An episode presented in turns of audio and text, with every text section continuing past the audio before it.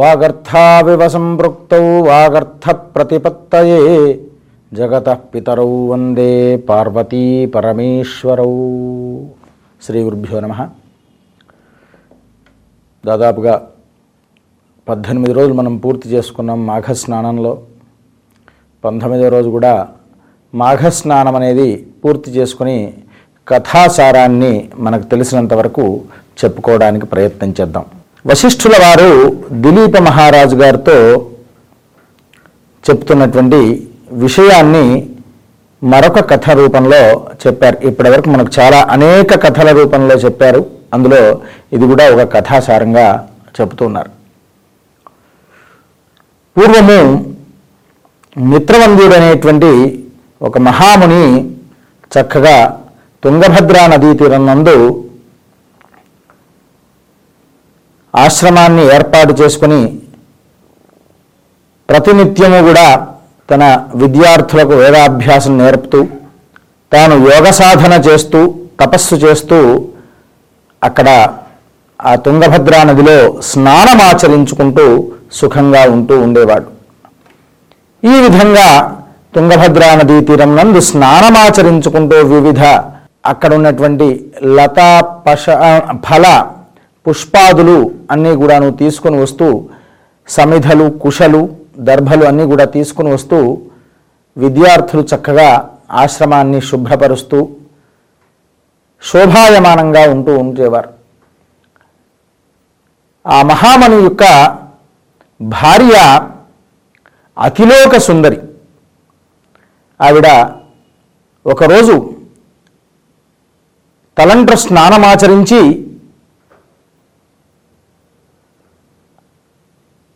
పొడుగుడ్డలను కట్టుకొని వచ్చేసేసి ఆవిడ ఆశ్రమం దగ్గర అటు ఇటు తిరుగుతూ ఉన్నది. ఆ వెంట్రుకలు విరబూసుకొని ఆ వెంట్రుకలు తడి వెంట్రుకలు ఆరటం కొరకని అలా తిరుగుతూ ఉన్నది. దేవేంద్రుడు దేవతలందరినీ తీసుకొని రాక్షసంహారార్థమై బయలుదేరాడు ఆకాశ మార్గంలో. బయలుదేరేపాటికి మార్గమధ్యంలో ఈ తుంగభద్ర నదీ తీరమునందు ఈ ఆశ్రమం అనేది కనబడేపాటికి అక్కడ అతిలోక సుందరి అయినటువంటి ఆ వనితను చూశారు. చూసేసి ఆశ్చర్యాన్వితుడై దేవతలకు చెప్పాడు మీరు బయలుదేరండి నేను వస్తూ ఉన్నాను అని చెప్పేశాడు. చెప్పేసి ఆ వ్యామోహితుడై అక్కడే అదృశ్య రూపంగా కూర్చునేసి ఆ యొక్క ఆశ్రమం దగ్గర ఓ చెట్టు పైన కూర్చుని ఉన్నాడు. ఆ యొక్క మహాముని కార్యార్థమై యజ్ఞానికి సంబంధించినటువంటి వస్తువులు తీసుకురావడం కొరకని ఆశ్రమం వెలుపలికి బయలుదేరేపాటికి ఇంద్రుడు ఆయన యొక్క ఆశ్రమంలోకి ప్రవేశించాడు. ప్రవేశించేసేసి చక్కగా వెళ్ళేసి ఆ అతిలోక సుందరి యొక్క చేతిని స్పర్శ చేశాడు.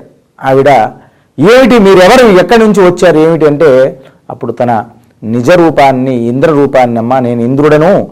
ఇలా వచ్చానని చెప్పేసి నీకు సరైనటువంటి న్యాయం జరగడం లేదు. ఎంత అతిలోక సుందరివి నీకు నేను సంతృప్తి పరుస్తానమ్మా అని చెప్పేసి అనేక విషయాలు పలికింది.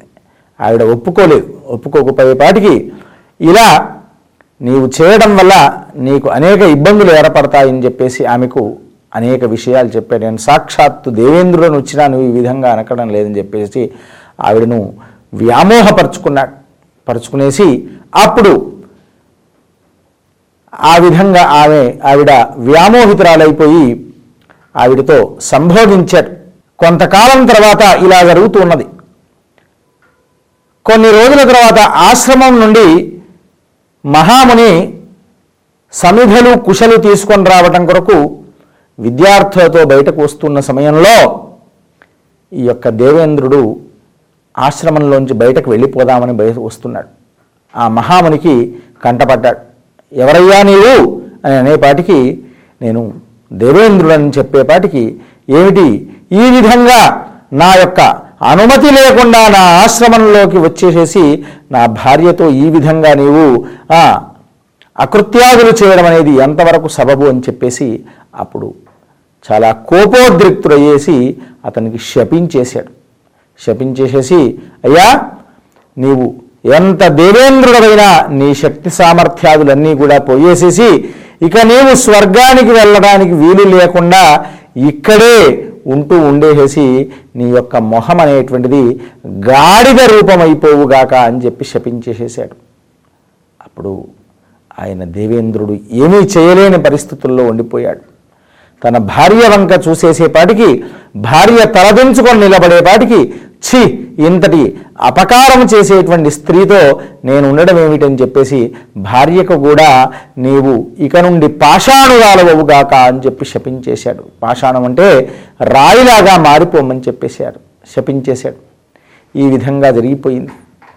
దేవేంద్రుడు ఆ ఆశ్రమంలో ఉండలేక అలాగే ఎక్కడికి స్వర్గానికి వెళ్ళడానికి తన శక్తి సామర్థ్యాలు సరిపోక ఈ విధంగా పరిభ్రమిస్తూ పరిభ్రమిస్తూ అక్కడ ఎక్కడో ఒక పర్వతం పైన తలదాచుకుంటూ విహరిస్తూ తిరుగుతూ ఉన్నాడు తప్ప అతనికి ఏమి గాడిద రూపంలో తిరగడం వల్ల అతనికి దొరికేటువంటి గ్రాసము గడ్డిగా మారిపోయింది. గడ్డిగా అంతా కూడా తీసుకునేసి అది తింటూ బతుకుతూ ఉన్నాడు. అంతటి వరకు ఎంతటి వైభవాన్ని అనుసరించినటువంటి వ్యక్తి చూడండి ఒక్క చేసినటువంటి వ్యామోహం అనేటువంటి ఒక క్షణకాలం క్షణభంగురం అంటుంటాం చూడండి క్షణకాలమైనటువంటి సౌఖ్యం కొరకు చేసినటువంటి మహా తప్పిదం వల్ల అతనికి ఆ విధంగా శాపం అనేటువంటిది ఏర్పడింది. ఇలాంటి కథనే మనం ఇతపూర్వం కూడా వానరూపం గురించి ఒక కథను చెప్పుకున్నాం. గంధర్వ కన్యకల గురుకు రామాన రూపంలో కథ చెప్పుకున్నాం. అలా ఇక్కడ ఈ యొక్క దేవేంద్రుడు చాలా బాధపడిపోతూ ఈ ఆశ్రమంలో తన యొక్క మొహం చూయించలేక ఎవరికీ కూడాను కనబడకుండా ఆ పర్వతం చుట్టూ గడ్డి మేస్తూ తిరుగుతూ కాలం గడుపుతూ ఉన్నాడు. అక్కడేమో ఆశ్రమంలో మహాముని కొంతకాలానికి ఈ విధంగా తన నిత్యకృత్యాదులన్నీ చేసుకుని కొంత సంవత్సరాలు గడిచేపాటికి ఆయన తనువు చాలించారు. దేవతాదులు ఇత్యాధికాలంతా కూడాను దేవేంద్రుడు ఎటుపోయాను? వస్తానని చెప్పాడు క్షణమా కాలంలో వస్తానని చెప్పేసి ఎక్కడికి వెళ్ళాడో తెలియక తోచుతున్నారు. స్వర్గానికి వెళ్ళాడు స్వర్గంలో వచ్చే రాక్షసులేమో ఆయన్ను తరిమి తరిమి కొడుతూ ఉన్నారు. ఇలా జరుగుతూ జరుగుతూ సంభవిస్తూ ఉంటూ ఉండగా రాక్షసులు ఏమీ తోచనటువంటి పరిస్థితుల్లో అప్పుడు వారు వెతుకుతూ వెతుకుతూ తిరుగుతూ ఉంటుండగా మహామునులందరూ కూడాను అనేక మంది మునులందరూ కూడాను తెల్లవారగానే మాఘ స్నానమాచరించుకొని మాఘ మహిమను గురించి వర్ణిస్తూ మాట్లాడుకుంటూ వస్తూ ఉన్నారు. ఎంత గొప్ప మహిమ అండి మాఘ స్నానం వల్ల! ఎన్ని పాపాలన్నీ పరిహారమవుతూ ఉంటాయ్యా అంటూ ఈ విధంగా పాప పరిహారం గురించి అనేక విషయాలన్నీ కూడాను తెలుస్తూ తెలియజేస్తూ వస్తూ ఉన్నారు. ఇలా తెలియజేస్తూ వస్తూ ఉంటున్న సందర్భంలో అప్పుడు అక్కడికి ఈ యొక్క దేవతలందరూ కూడా వచ్చేసేసి అడిగారు మహామునులందరినీ అయ్యా మునీశ్వరులారా ఏమిటి మీరు ఇంత విశేషమైనటువంటి మహాత్మ్యాన్ని ఏదో చెబుతూ ఉన్నట్టుగా కనబడుతూ ఉన్నారు? చెప్పండి అయ్యా అదేదో మహాత్మ్యం ఉంటే మేము కూడా వింటాము చక్కని విషయం ఉంటే అని చెప్పారు. అప్పుడు అన్నారు కదా అయ్యా ఇది మాఘ మాహత్యము మాఘ స్నానం అనేది ఉంటుంది.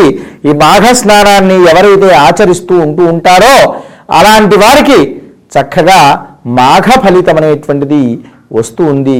మాఘ స్నానము చేయడం వల్ల ఎన్నో పాపాలన్నీ కూడా పరిహారం అయిపోతూ ఉంటాయి నాయనా. ఇది చాలా గొప్పనైనటువంటి మాఘ మహిమనయ్యా అని అన్నారు. అప్పుడంటే అన్నారు కదా అయ్యా వివరించండి మాఘమహిమ మాఘ మహాత్మ్యం ఏమిటో.